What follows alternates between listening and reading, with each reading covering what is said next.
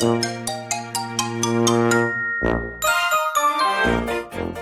い、じゃあちょっと仕切り直しで、ギルマ無料相談スペース18回目やっていきたいと思います。はい、で今日は、えー、親知らずの放置の行く末というお隙間テーマですけど、はいまあ、結構ね、あの攻めたタイトルだと思いますね。親知らず放置。はい。皆さんもちょっとやりがちなんじゃないかなと思いますけど、はいまあ、そもそも親知らずっていうのね、あのご存知だと思います。はい、この由来ってちなみにご存知ですかね、えー、親知らず。えー、あの専門的には知識って言います。はい、知識。はい、知恵の知にですね。この親知らずっていう風な名称の由来なんですけど、これはあのその昔ですね、えー、江戸時代とかもっともっと前の時代に、えー、やっぱり寿命が短かったんですよ、えー、もう結構早いうちに亡くなっちゃう。もう30歳40歳ぐらいでも亡くなっちゃうのが普通だった時代にその親がですねあの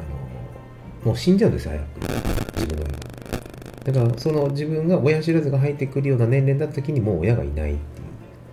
うのが結構普通だった。だから親知らずというふうな名前がついたというお話があるんです。けど、まあ、もし間違ったらすいません。あなので、この親知らずっていうのは結構年齢が、まあ、大人になってからこう生えてくるということなんです。まあ、大体二十歳前後ぐらいですかね。えー、で、この生え方なんですけど、ちゃんと生えてくる人もいれば、生えてこない人もいます。はいまあ、これ理由があってですね、なんで生えてこないんだろう。まあ、実はそもそもない場合がある。親知らずの種みたいのがもうそもそも存在してなかったりする場合もあります。でもう一つは横に向いて生えているつまり埋まってる状態。であとは普通に生えてくるっていうパターンなんですけどこの横を向いちゃってたりとか斜めになったりっていうのはちょっと顎の大きさが、まあ、歯の大きさと顎の大きさのバランスっていうのがあるんですけど、まあ、やっぱりその出てこれるスペースがなかったという、はい、なので生えてこないっていう状態なんですね。で、実はもう親知らずっていうのは、まあ、本来3本目の奥歯なんですけど、あの、まあ、いわゆる原始時代とか、えー、ね、縄文時代ですかね、まあ、原始人ですよ。アウストラピテクスとかホモ・サピエンスとかね、ありと、昔いた人類ですよね。あのその時代の顎ってめちゃくちゃ大きくてですね、親知らず普通にますその奥歯3本使って食べてたっていうお話なんですよ。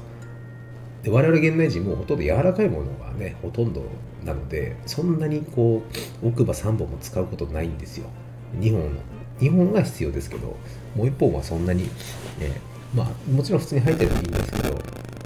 ぱりそこまでこう顎大きくないんですね。硬いものもそんなにバリバリ食べるのが習慣じゃないです。まあ、ですがその原始時代っていうのはね肉だって、えー、狩りを狩り狩りをして肉を食べるのもただただ火で焼いて食べるかもしれないですし、えー、硬い木の実を砕いて食べてるかもしれないです。まあそういった時代によってですね、この体の我々の体もこう進化してるので変わってるんですよ。その進化の結果、まあ対価と言ったらいいかもしれないですけど、親知らずっていうのがあんまり必要でない食生活になっていると。で、かつ顎の大きさもそれに伴ってちっちゃくなってるんで、生えてこないケースもあるんですね。じゃあこの今回のテーマの親知らず放置の行く末なんですけど、この放置の行く末で放置したらどうなるかっていうのをちょっとお話ししたいと思います。はい、まず一つは、えー、親知らずがもう倒れてて埋まってた状態だったら、えー、その放置した結果どうなるかっていうと、まあ、おそらくね40代とか50代の女性ですね特に。はあの骨と親知らずがくっつきやすいです。癒着っていう状態です、え、つまりずっと歯の歯茎の下にあるので全くこう刺激を受けない状態で何年も何十年も存在してると一体化しちゃうんですね。でこの一体化したものを何らかの理由で取らなきゃいけなくなった時っていうのはめちゃくちゃ大変です。はい。もう骨ごと取る感じのやつうん。結構痛みと腫れはやっぱりすごいですかね。で全身麻酔なんか必要になってくることもあったりします。ですからこのうん。埋まっちゃってて骨とくっついちゃってるっていうのが一番、うん、大変かな。そのままねあのずっと抜かないで済めばいいんですけどまあそのタイミング抜く必要があるかどうかってね感染するかしないかですね。えー、感染しなければそのままでも大丈夫だと思います。でもう一つはちょっと出てる。歯茎からちょっと出てる場合親知らずが。でこれはねやっぱり腫れてきたりします。体の免疫がちょっとこう下がってたりとか疲れたりするとそこで感染して腫れてきたりします。でこういうケースはやっぱり抜いた方がいいんですね。はい。あの入り口、まあ、物がたま食べかすとか菌が、えー、そのそこに残っちゃう隙間ができてるのでやっぱり感染しやすい状態なんですね。でこれもあのあんまり年齢がこうやっぱりこう上になってくると同じようにこう癒着といって骨と歯がくっつき出しちゃうとで 感染してるとですねやっぱりこう麻酔も効きづらいので痛みと腫れが出やすいということがあります。ですから、まあ、親父で抜くタイミングっていうのは基本的にこう痛みとか腫れがない時が一番おすすめです、はい、何でもない時。そういう時に抜いた方がねやっぱり治りがいいですね。はい。でもう一つ一まあまあ先ほどのこの全身麻酔で抜くケースもそうなんですけど親知らず単体で済むならまだいいんですよ。まあ骨とか歯茎に関しては再生するんでね。その抜いた時にこの切開したりとか削ったりしてもまあ元に戻ってくれるんですけど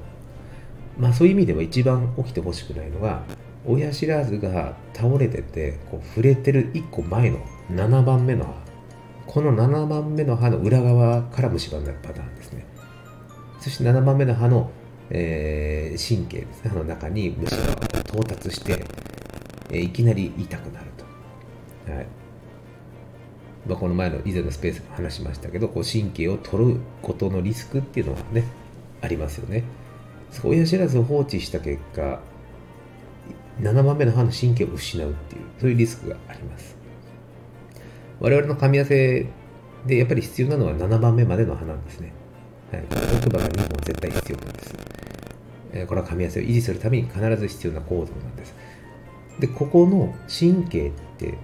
とっても大事なので、もうできれば死ぬまで取らない方がいいんですよ。でも親知らずが残ってた結果、もう横からこう穴が開いてきて、で神経で近づいてきて、もうある時めちゃくちゃ痛くなっちゃう。これね、すごくもうもったいないというか、結果は使わない親知らず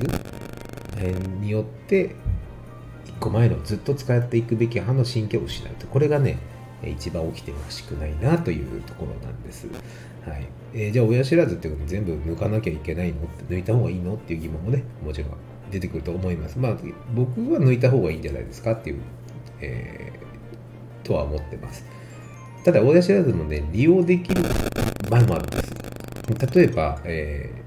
歯の中にはですね、歯髄って神経がありますけど、その歯髄の中には、えー、幹細胞っていうのが存在してます。え、歯髄幹細胞っていう細胞です。で、これはね、幹細胞っていうのは幹っていう書くんですけど、要は何にでも変わってくれる細胞なんですよね。で、つまり再生医療で使えたりします。はい。この歯髄幹細胞っていうものを違うところに、え、培養してですね、使うっていう、えー、そういったものもあります。あとは、まあ、えー、歯髄バンクなんていうのもあったりね、抜いた親知らずをこう、えー、預けて保管しておいてもらうと。まあ、いつかその再生することができれば自分の歯を再生してそこから再生して全く同じ自分の歯を作れるんじゃないかなんていう研究もありますけども、まあ、ちょっとまだ先かなっていう感じがしますけども、まあ、そういったことで自分の細胞を取っておくことができる、まあ、それは抜いた場合ですね。でもう一つは、え抜いたあ親知らずを抜いた後にですね歯がないところにこう移植とかね、えー、そういうのもあるんですよ。これ実は昔から結構あるんです、はい、歯の移植っていうのはね。ただね、かなり条件が厳しいです。まず親知らず抜くことで親知らずは神経を失いますので、はい、でかつ親知らずの根っこの形、つまり根っこの表面、この表面についてる細胞、これが、えー、やっぱりそれなりに存在してないといけないと。で、えー、その、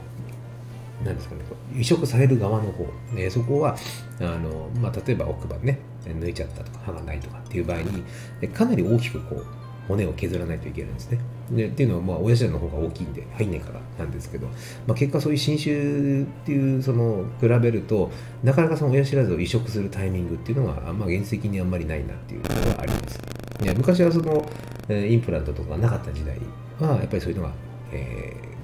ー、結構ねやられてたんですけどもやっぱり今の時代このインプラントの、えー、臨床成績ってかなり上がってきてるんで、まあ、結果的にそっちの方